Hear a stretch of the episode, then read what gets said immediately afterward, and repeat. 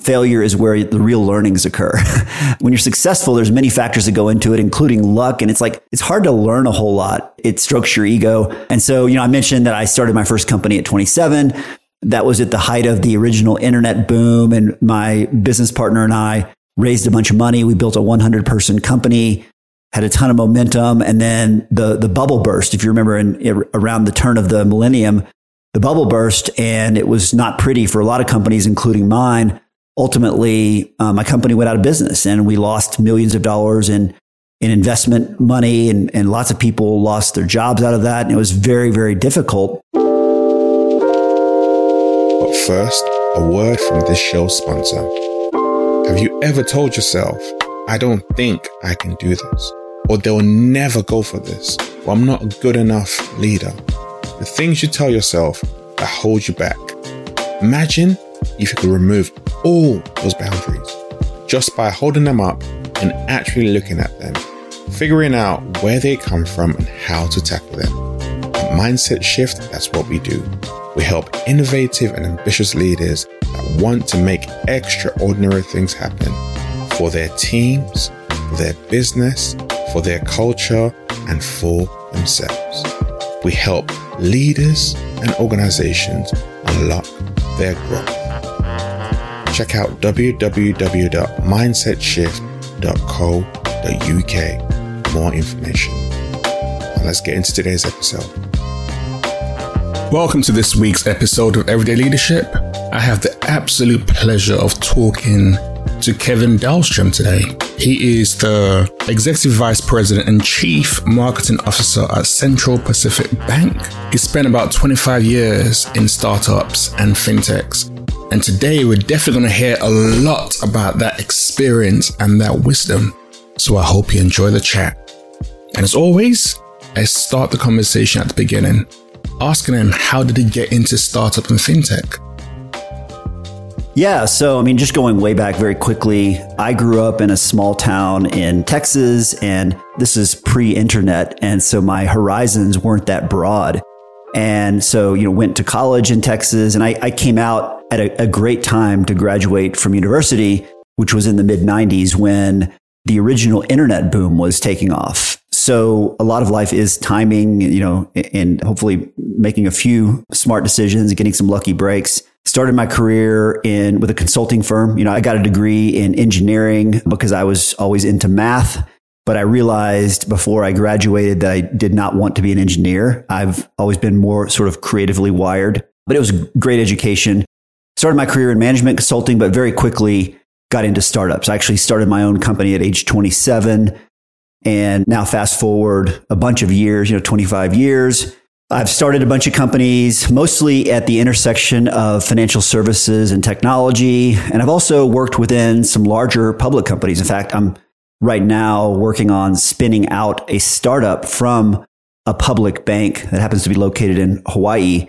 We're, we're creating a new, new digital bank that's really exciting. And so, you know, it's been a long and winding journey. And I guess to your point, I've done a lot of different things. And I guess I, I always was different. And it's actually something I struggled with early in my career because I always sort of categorically rejected the idea that, you know, you had to choose between career success and happiness.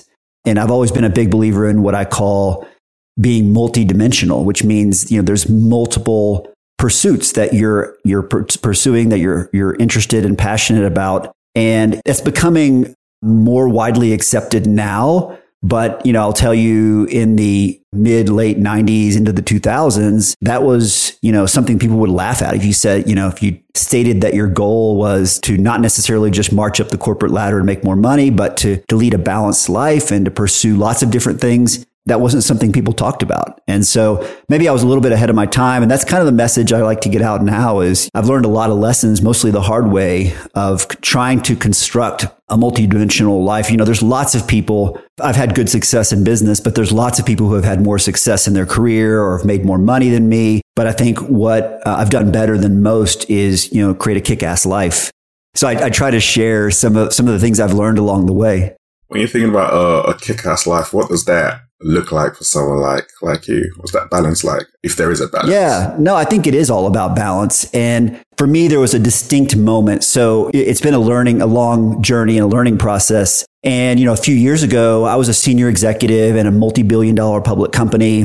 And I remember sitting in a, a boardroom and there was 10 of us in the boardroom.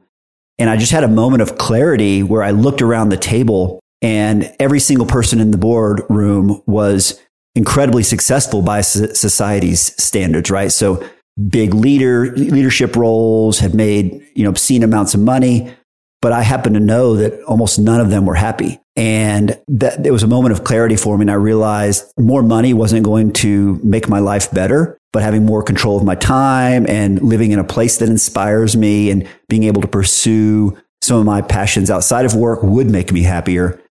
And so I kind of did a reboot, you know, in my, I'm 50 now. So in my mid 40s, I did a reboot, moved my family to Boulder, Colorado. You know, I now split time between Boulder and Hawaii, which is, which is nice. And that was by design. It was a pretty deliberate move. But, you know, for, for me, happy, happiness means working on things you're passionate about. You know, I'm a creator at heart, but also having time to pursue all of your passions. I happen to be a pretty committed rock climber. That's why I live in Boulder. And so I make time to pursue that. It does result in, in a, in a great sort of balancing dynamic where when you've got two pursuits, let's just take work and rock climbing that are completely different, right? Completely different people, setting, the skills that you develop are completely different. It really it, it provides a great balance because if if one of your pursuits is going poorly or you're frustrated or or if it's going well, there's always the other thing to balance it out.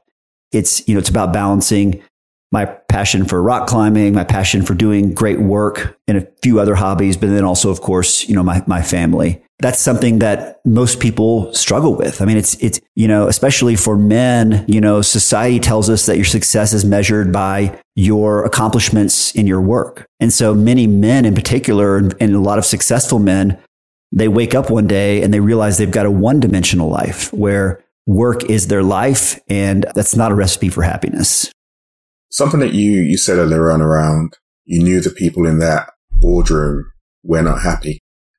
Was that something that they had shared with you? Was that something that you, you instinctively knew because you knew who they were and the conversations you were having? Yeah, it's all of the above. I mean, some of them I'd had conversations in private where they had said, Hey, you know, you seem, Kevin, you seem to, to have be happy and to balance these things. How do you do it? Because I'm, you know, I've got all this money, but I'm miserable. So I, you know, several examples of that but also just just through observation, you know, you can tell. And this is again something that again a lot of men in particular fall victim to in corporate America. You become a little bit of a victim of your own success. Is that it's a trap in many ways, and that you find incredible success, and that snowballs, and that leads you to pouring even more of yourself into your work. And then again, as I said, you wake up one day and, and you're you're one dimensional. You're not happy. And you know, you can see all the things that tend to happen when folks aren't happy the classic sort of midlife crisis and, you know, the family issues and, and so on. So we're all pretty attuned at, at being able to notice when someone's got a nice balanced life or when they don't. Yeah, that's why I kind of asked you that question. Because one thing that I've I've seen is a lot of times the either the titles or the position becomes a, a crutch, a comfort zone, which people want to break out of and they want to do something different. But then you get scared of if I do this, what other people are going to think about me? What other people are going to say about me? Can I really step out of that? And I guess having you as an example to show that actually you can have a balance was quite good for them to, to see that actually it is possible. I mean, Kevin's doing it and he's, he's got a, a very multi-dimensional life and he's got his life and his work and he enjoys his own spare yeah, time. Yeah. I mean, well. it, it, a lot of it comes down to where do you get your self worth? And I think you're right. The scoreboard is financial wealth, or status or whatever. And I think you know one of the benefits of having you know multiple passions, multiple pursuits that are that are actually in tension with each, with each other is it provides other ways to measure self worth. You know, simple example like I you know rock climbing is something that I get an immense amount of of joy from and has absolutely nothing to do with money or title. In fact, none of that matters at all. In fact, one of my favorite things about having rock climbing as a as a passionate pursuit is that's where most of my friends come from. And the honest truth is most of my close friends don't even know what I do for a living. And frankly, they don't care, and nor should they. They don't care how much money I make. They don't care what my title is. That means nothing to them in that community.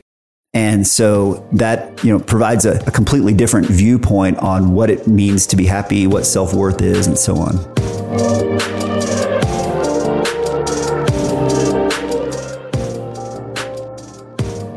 When you're out there rock climbing, how do you feel? Uh, well, it's, you know, and everybody has the thing that they sort of connect with, right? And I, I, I talk a lot about rock climbing because that is my thing, but it could be reading, writing, it could be drawing. You know, it's one of those things where the first time I ever tried rock climbing, which was over 20 years ago, it was an immediate, it clicked for me immediately. I think it combines a lot of things that I like. So it's obviously physically challenging, you know, so it, it's demanding sport in terms of being strong and having good balance, being flexible and having good endurance and so on. It's also mentally very challenging.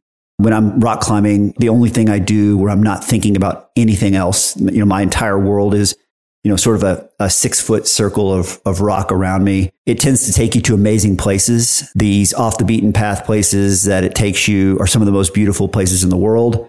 The secret really though is the people, the community it's a community of like-minded people who do have a little bit different view on life. And you know what it's really taught me in, in a really this sounds a bit cliche is that truly um, the best things in life are are free. They cost nothing. You know, I talk a lot about how the only things that matter in life are relationships and experiences, and the best of both of those things cost nothing. So if your scoreboard is money or wealth, what are you doing it for? Like, what is that getting you? What are you, really after? You know, as, as, as, you know, many have said, you know, you can't take it with you, right? The only things you carry through life are your memories.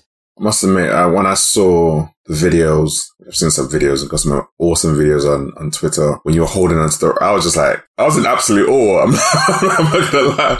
It looked absolutely amazing, but it looks just free, free from any inhibitions, just completely focused, just you holding on, concentrating and without a care in the world. And I can see why you say that it's the best things left are for free because when you're in that zone, yeah, it's the flow state and whatever you're pursuing mastery. And I think that pursuit of mastery, which of course is a goal you never achieve, you never truly master things. But also one of the things that climbing has taught me, and this is directly applicable to life is climbing is mostly about failure when you're climbing something that's really hard, you fail over and over and over. In fact, you know, some of the climbs I'm working on right now, I've failed on it a dozen or 20 times.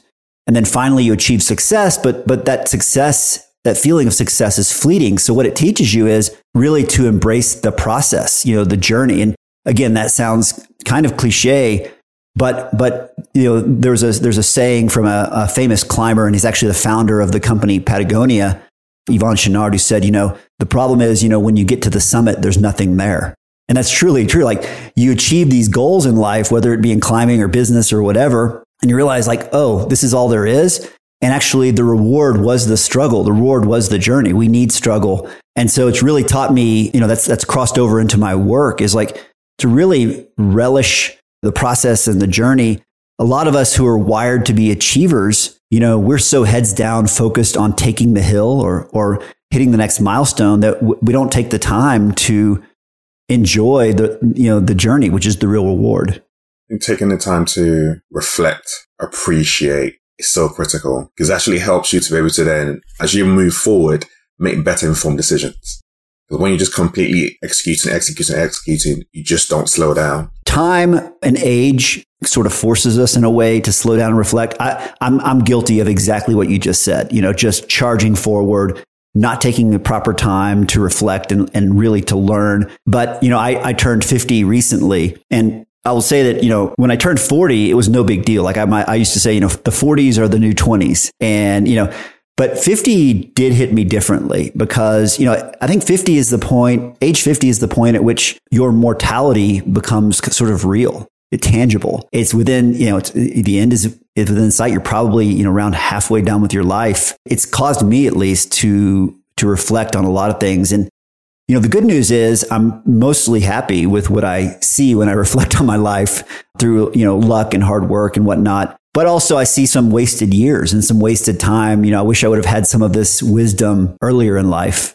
What When you look back over here, what would have been the key lessons you'd have gone back and told yourself? Well, you know, and again, you know, some of these are things you hear all the time, but they're very hard to internalize. You know, one of which is it's okay to be yourself. You know, I came up in an older system in corporate America where there was sort of a one size fits all plan, right? For, for how, how a career should look and, and what work looks like. And I always felt like a, you know, square peg in a round hole. It's like I was just wired differently than a lot of my, my peers and my, my colleagues. And I used to beat myself up about that a lot. And then I realized, but, but over time I realized, well, wait, I'm getting better results than these people, but I'm just doing things differently. I approach things differently. Now, you know, the notion of like personality typing, you know, the Enneagram and, and Myers Briggs and all these are more commonplace and, and it's, you know, it's kind of more known and accepted that, but, but I will say even today, like in corporate America, at least, there's still sort of a one size fits all model people who are creators don't fit, it, it's hard to fit into the corporate model. And so that's one is just like embrace who you are. And then, and then also like there's a great big world out there and there are many ways to have to build a career and to make money and to support yourself. And so it is a, like, I think following your passion is, is a big thing is, you know, because work at the end of the day, work is a huge part of our life. It's something we need we need that struggle. We need that challenge. So if you're going to spend tens of thousands, hundreds of thousands of hours of your life working, it may as well be something that you care about. And it's also about being okay to just stumble in a sense and try different things out, see what works, what doesn't. I mean, you said at the start, you went into a couple of different fields. You're like, yeah, that's not for me. Consultancy. No, I don't want to do that. Engineering. I don't want to do that. So you were willing to try new things and experience it and make the decision to move and deviate to something else rather than sticking with it. Because you see that happen all the time where it's you start doing something you don't really want to do, but you feel stuck and you keep on walking that path for whatever reason. Yep.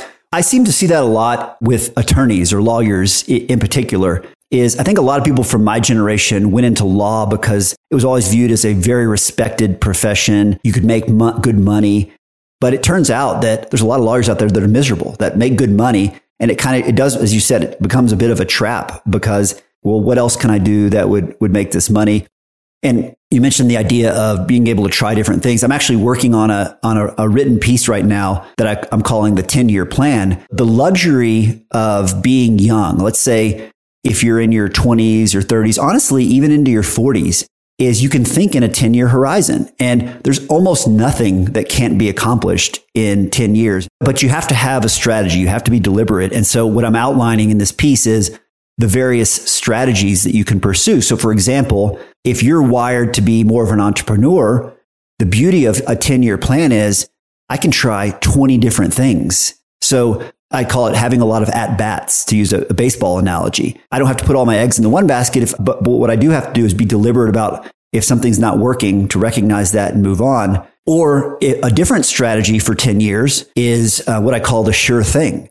A good example of that is real estate. So if you are interested in, in real estate and real estate investing, there's a formula that works for, and it works for everybody. And, you know, there's a very high likelihood of success if you do the right things, you put the work in. And so that's another strategy that over a course of 10 years, you can build a ton of wealth in real estate by focusing on that one thing because it has a high likelihood of success. So there's different strategies, but this idea that we can accomplish just about anything in, in 10 years. And frankly, you could, you can even apply if you're, even if you're 50, you can think about, okay, by the time I'm 60, here's where I'd like to be, and here's the strategy I'm going to choose to get there.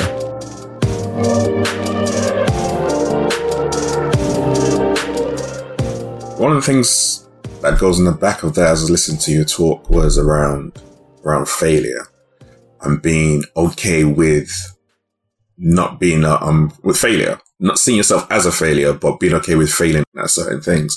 And with the different IPOs you've had and successes with um, acquisitions. You also talked about having some spectacular strikeouts, as you put it. And I was just curious as to what some of those those strikeouts were and what lessons you actually took from them. Because, like I said, we learn so much in failure, so it's always quite good to hear from experienced people like yourself. Yeah, I mean, I think most people who have been successful have also had their share of failures along the way, and and they would tell you that failure is where the real learnings occur. when you're successful, there's many factors that go into it, including luck. And it's like, it's hard to learn a whole lot. It strokes your ego. But when you fail, it's usually very, you know, the, the reasons for failure are painfully clear often. And so, you know, I mentioned that I started my first company at 27. That was at the height of the original internet boom. And my business partner and I raised a bunch of money. We built a 100 person company had a ton of momentum. And then the, the bubble burst, if you remember in, around the turn of the millennium, the bubble burst and it was not pretty for a lot of companies, including mine. Ultimately, uh, my company went out of business and we lost millions of dollars in, in investment money and, and lots of people lost their jobs out of that. And it was very, very difficult. But I think one of the learnings that comes from it is that your, a single failure is, does not define you. And I would say, you know, a couple things. One is you get up and you try again and you, you learn, you, you, you identify the things that contributed to failure and hopefully you fix those. But also back to kind of bring this full circle to where we started, hugely valuable to be a multidimensional person when you have a major failure in your career, right? Because that's only, if you're multidimensional, that's only part of your life. So, you know, to use my example, you know, if you wanted to allocate percentages, you know, probably less than, at this point in my career, less than 30% of my self worth comes from the work that I do. And 70% comes from other things that I do, whether it's climbing or family or some of my other passions that, that I pursue. And so, but if, but if work is sort of 100% of what defines you, it can be devastating and hard to recover. So that it's a, it's a reason to think about being multidimensional and, and being balanced. But lots of uh, you know practical and sort of philosophical learnings that come out of failures. And you have to also embrace if you choose a path that involves taking risk that's part and parcel of it. I mean statistically for example in the startup world i think over 80% of startups fail. To think that you're some exception to that and that everything you do is going to turn to gold that you're you know Elon Musk that's probably not realistic. And so i think you have to take that view. And again back to this 10 year idea take a portfolio approach. And clearly, you know, if you have repeated failures, maybe you need to ask yourself, maybe this strategy isn't for me. You know, you have a string of three failures. It's like, okay, you know, maybe I need to choose a different path. You know, if you keep at it and you learn from your mistakes, there's a good chance you'll find success.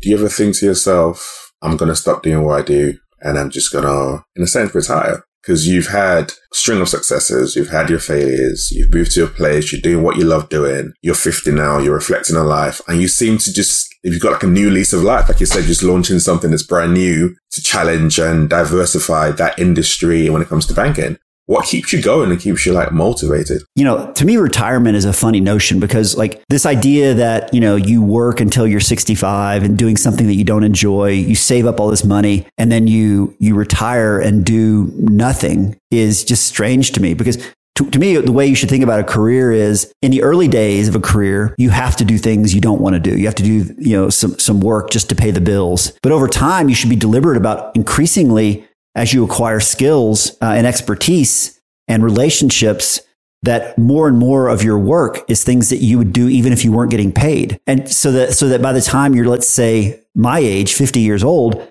that 80% of what you're doing is th- are things you would do anyway. So that's where I am today. So the retirement isn't even like a thing to me because in everybody's life, there's some percentage of your time that's just doing things that you don't enjoy. That's unavoidable. But I'd say, you know, 70 to 80% of what I do, I would do even if I wasn't paid because I, it's what I'm passionate about. And to me, that's, that's the goal. And, you know, I'll continue that forever, hopefully, you know, health, health allowing. Because uh, here's an interesting, a funny story related to that is that this was a couple of months ago. I was lying in bed with my wife and she asked me a question. She said, Kevin, what would you do if we were worth this amount? God bless my wife. She doesn't, uh, she's not really involved. I do all the finances in, in, our household. We have kind of a division of, of labor. And what she didn't know is we are worth that amount.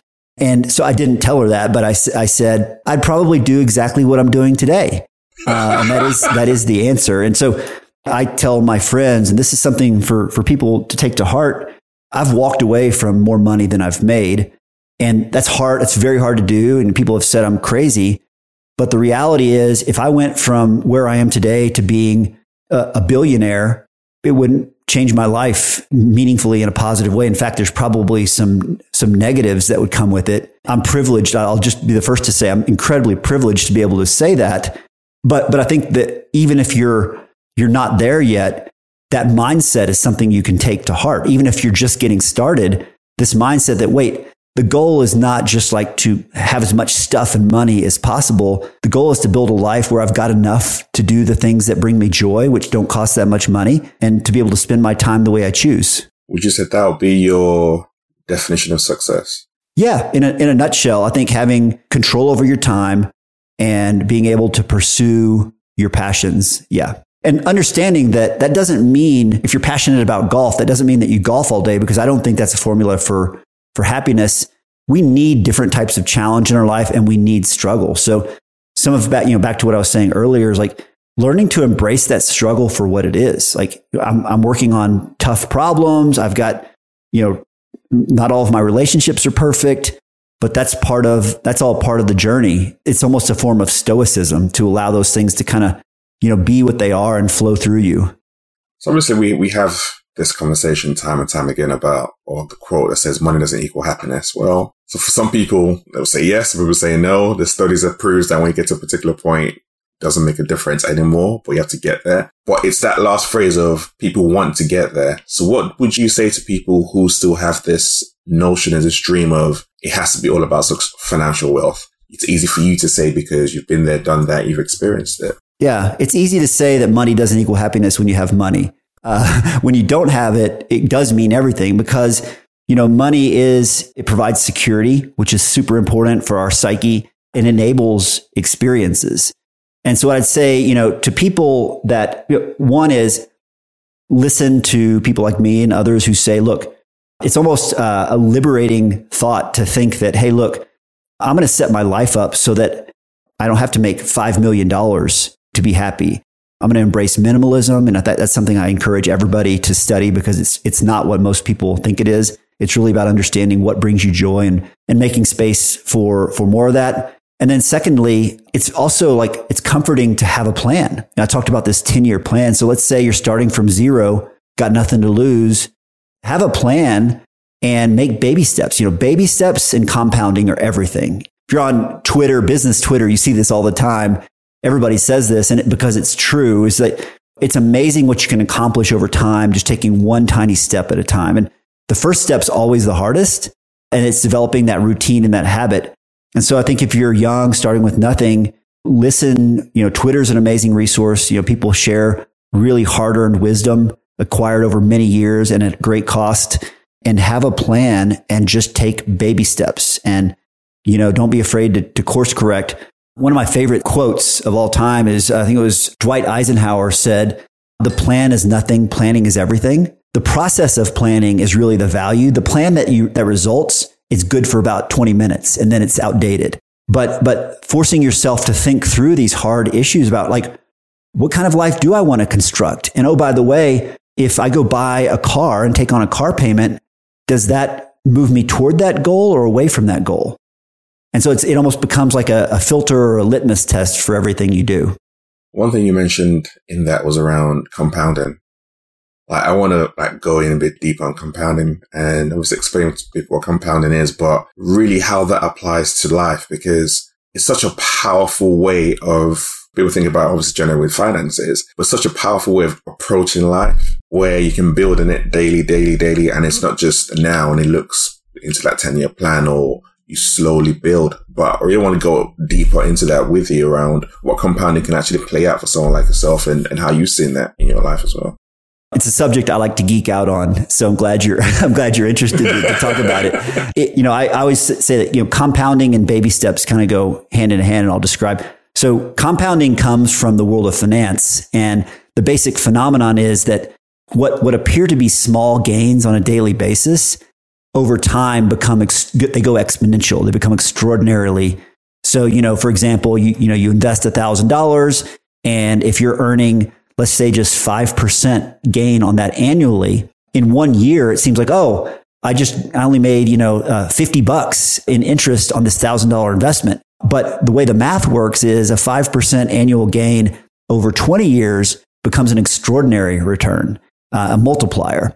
And so a lot of people, including myself, apply that concept to everything in life is, you know, making those small deposits, so to speak, in any go- toward any goal it doesn't feel like you're making a lot of progress on a daily basis, but over the course of months or years, you make extraordinary progress. And one simple application, like let's say you want to learn something, learn a language. Let's, let's say you spend 20 minutes a day on that language. You know, after a week, you know, many people would, would say, gosh, you know, this seems overwhelming. I haven't, I don't, I can't speak Spanish very well yet, you know, and they give up.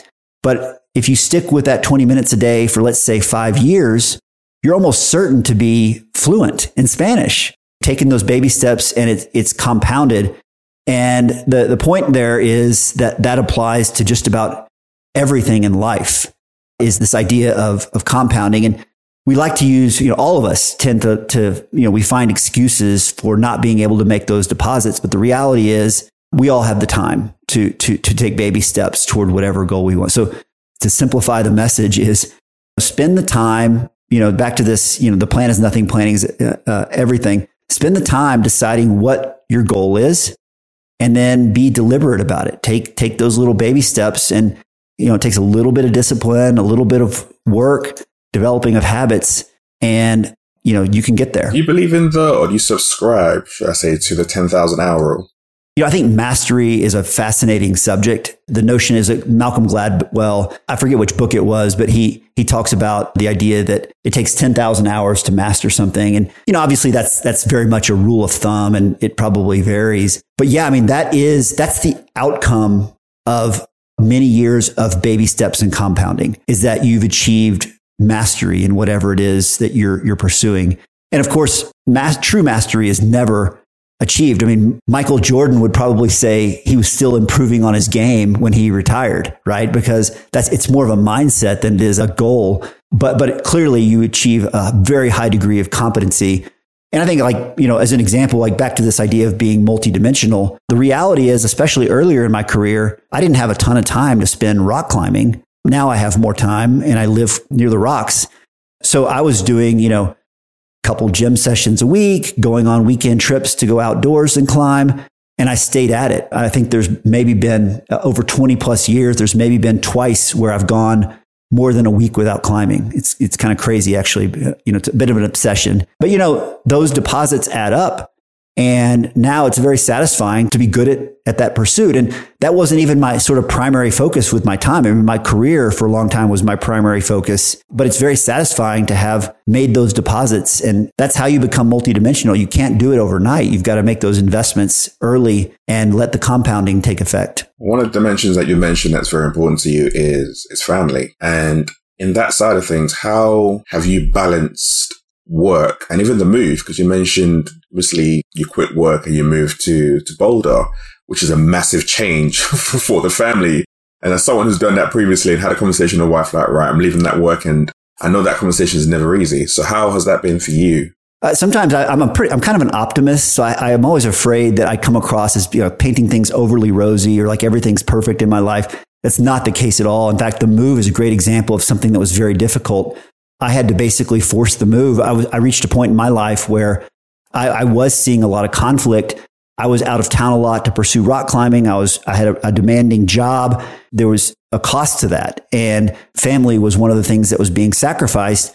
One of the reasons I wanted to move wasn't purely selfish to serve my own, you know, desire to, to be near rocks. It was so that my, my passion for rock climbing didn't have to be in direct conflict with, with my passion for spending time with family.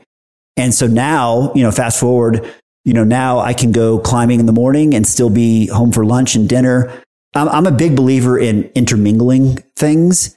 And I know I, I read a couple of your recent pieces on Medium about hybrid work and remote work. So I know this is something you think about, but yeah, I'm a huge proponent of, of remote work. One of the primary reasons is it allows you to intermingle all the things together. I might, you know, when we finish this podcast, I'll probably walk into the kitchen and have a quick interaction with one of my kids or my wife. I call those in between moments. So it's five minutes here, 10 minutes there, but it add, it's like co- compounding, right? It, it adds up over time. And so that's been completely life changing for me. And I think you're hearing that story from, from many, many people who have now been able to have a taste of remote work.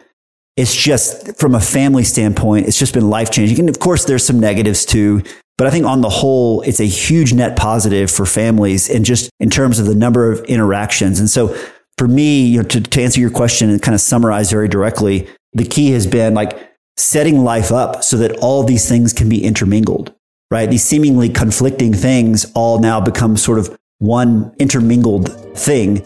And I'm flowing in and out of them throughout the day. It kind of all works.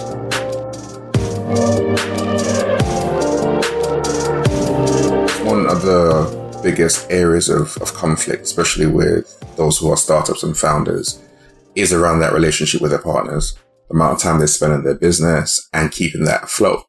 And as someone who's been married for 20 plus years, who has um, two beautiful daughters, what would your one piece of advice, practical advice be to someone who's, who's dealing with that struggle? If you're going to be a founder, and especially if you're going to be a founder of like a venture backed company where you're trying, you're attempting a moonshot and you've got, you know, lots of external investor dollars behind you and so on. There's no question that makes demands on your extraordinary demands on your life and there are sacrifices to be made. That being said, one of my observations, because I've, I've started multiple companies, I've done that many times and, and I've had success and failure, is that there's a lot of false urgency out there. The reality is, if you're building something great, whether that happens in six months or a year or two years, usually the outcome of these things, especially in like these tech startups, is fairly binary, right? You're either wildly successful or it fails. That's kind of how, how the game is set up. And so what you want to do is, in that case, focus on maximizing your chances for success. And you can take your time. Like, I mean, obviously you, you, you want to move as quickly as you can, but time is, is usually not the killer. Like usually companies don't die because some competitor did the same thing, but did it faster. I mean, you, there are examples of that, but that's not usually the case. If you're attacking a large market, you have a good idea and you're building something great, then, you know, slow and steady is, is fine. So this idea that, and there's always a lot of debate about this on Twitter, but this idea that, you know, you need to work 20 hours a day and sleep in your office and you know, I call bullshit on that, to be honest, because honestly, I'm not even sure that's the most productive way to work. And then the other thing is, there's a lot of discussion about like, well, you got, you have to work hard to be successful. And of course that's true, but what is work is the question. Like, so if you're working on something you're passionate about, you're working hard, but it doesn't feel like work. I mean, I remember I'm thinking of one specific business I started where, you know, every night I would um, come home from my day job and I would work on my startup from 6 p.m. to about 2 in the morning. And I did that every day, pretty much seven days a week. I didn't think of it in terms of like I'm working 20 hours a day. I thought of it in terms of like I'm, i get to do all this fun stuff in the in the in my off hours. This is I'm like I'm learning, it's fun, I'm growing. And so that's the other thing is back to this idea of like finding something you're passionate about so that it doesn't feel so much like work. That's a that's a really great example of, of what I was talking about. So if you're working in, let's say you got nine to five at the moment, and then you come home and then you're trying to work on your, your side project and your startup, where in there is there any room for family and different things like that? Or is it a case of you do have to sacrifice that element of things for a period of time? Great question. And, and, look, these things are hard to balance. Let's just be honest. Like, I don't have all the answers here, but I can give you a couple of things that have worked for me. One is like having a little bit of structure. So We've got a pretty traditional family dynamic in my household. And ever since my wife and I have been married, we've had dinner together pretty much every night. We still do a traditional, like we sit down at the dinner table to have dinner. That's like sort of a pre planned time. And you, have got to eat anyway. So why not you know, just make it a family thing? The other thing that's really cool, this is an underrated parenting tip, is bring your kids into what you're doing. So uh, I have a great you know real world example. The the new product that I'm working on, we just received from our, our branding agency some of the the brand design work, the the visual identity. And it's really cool looking, it's beautiful.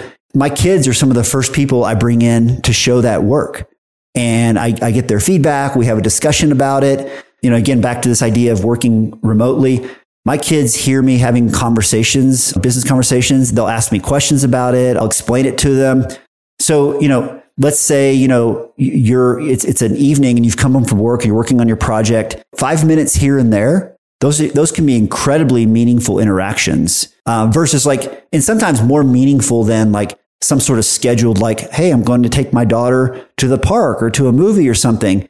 It's sometimes more meaningful when it happens organically and it's in the context of something that that you know, you're both genuinely interested in. Those can be the most intimate moments. Are your kids interested in going into into your world of finance, banking, startups, or are they just something else?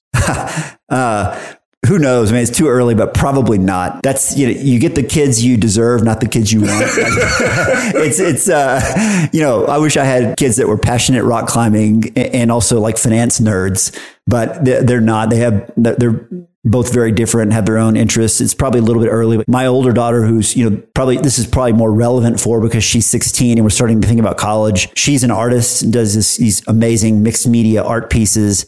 So she's probably headed to art or design school, which frankly, you know, that, that would have been something that had I known that whole world existed that I probably would have, would have loved because I've always been, you know, sort of creatively driven and, you know, a big fan of art and design. And so, and my, my younger one's probably a little bit more analytically wired. And so who knows, right? Yeah. It's hard to predict. It's interesting how when our kids are, are growing up and the way that we just seem the world just opened up in so many different ways. I mean, like art and design 20 years ago, like, what are you doing? That's, that's not, that's not a career. But now it's, it's massive. It's such a massive space it to is. step into. I told my daughter, like, and it's becoming more important. Design is fundamental to everything. It's always been true, but now there, there's much more recognition of that. And so big companies are hiring lots and lots of designers where in the past that just wasn't even a, a job that existed in the corporate world. Makes you think what else does the future hold? And especially in your world, I'm sure you see it a lot with the change that tech is driving at such a rapid rate of things that is you never thought was possible now is just becoming more and more possible.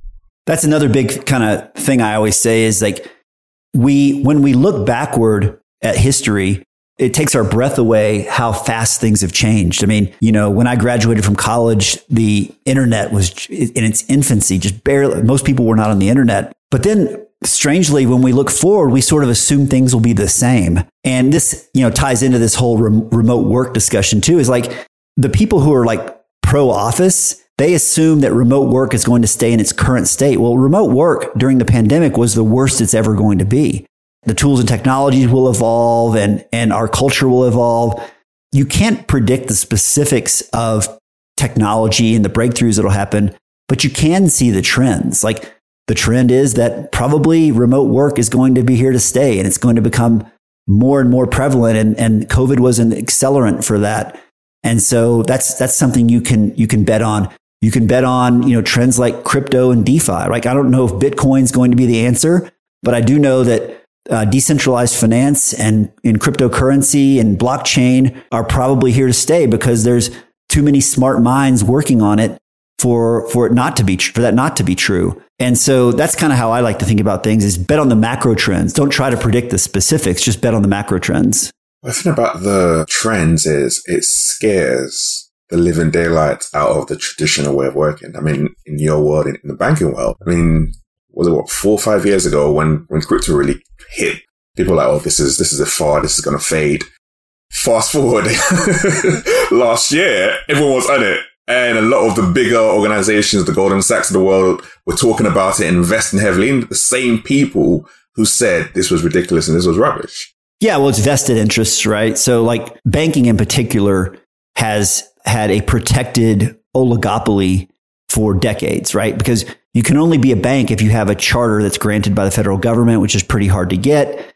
And so banks have had a license to print money and they've always done business the same way. I always say that the way that your grandfather uh, banked is pretty much identical to the way you bank. You have an app in your pocket that you can use that's a little bit more convenient than going to a bank branch.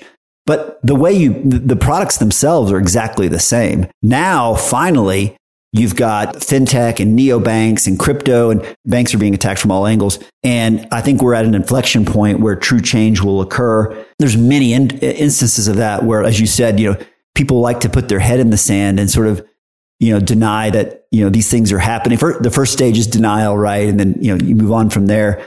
Neil deGrasse Tyson has this uh, great quote where he says, you can deny the future, but that doesn't keep it from happening the future is happening, right? So you have two choices. You can either deny it or fight it, or you can just embrace it and, and kind of look at it as an opportunity. And that's kind of what you know, I've spent the, the past seven years, I guess. I've been working inside of bigger companies, trying to help them figure out how to, how to move forward in the world.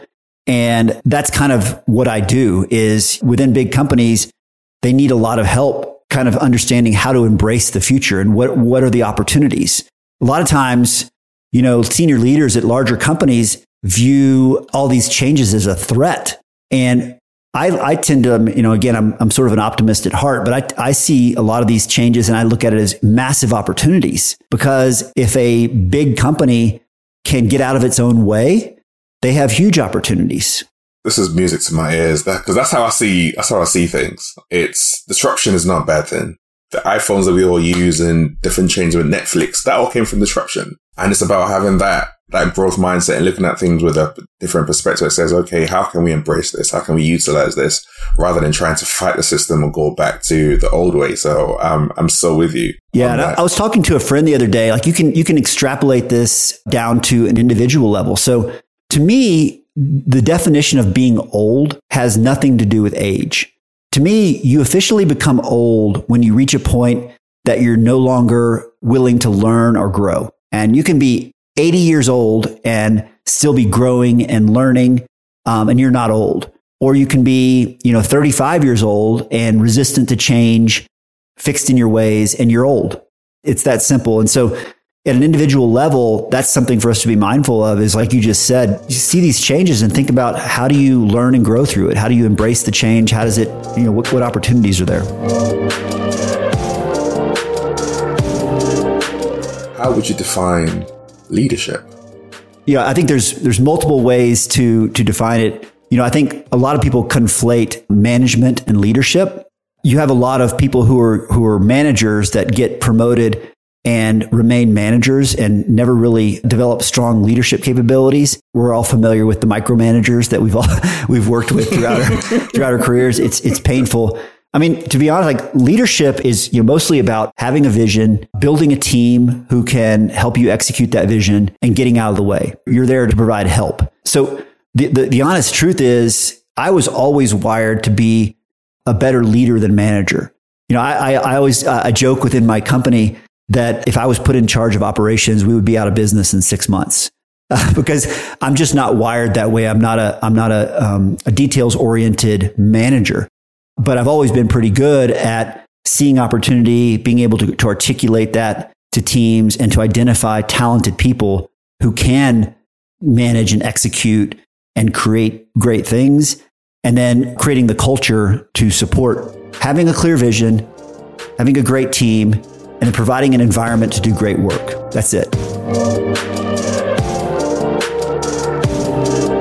My, last question would be around the other areas that you talk about a bit about a bit about faith and why is your your faith so important to you yeah, that's something that people don't talk a lot about these days. But, you know, we all have faith. It's just a matter of what, whether we recognize it or not. You have faith in something. There, there, we all have a religion.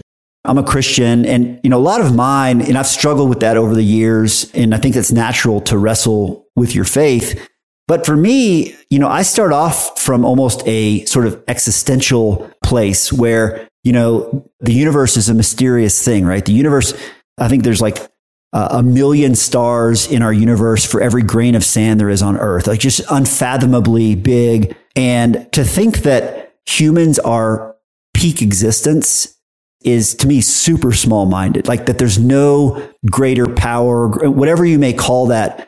And then the more you learn, you know, I'm, I'm the son of a physicist, so I, have studied a bit of physics and in particular quantum physics and you learn about the amount the amount that we know about our universe is minuscule, right? The analogy I draw is, you know, if you're walking on a sidewalk and you see an ant meandering along on the sidewalk, how much does that ant know about where it lives, the planet, the universe? You know, nothing. We are no better, bigger than on the universal scale. We're no more intelligent or knowledgeable than that ant on the sidewalk.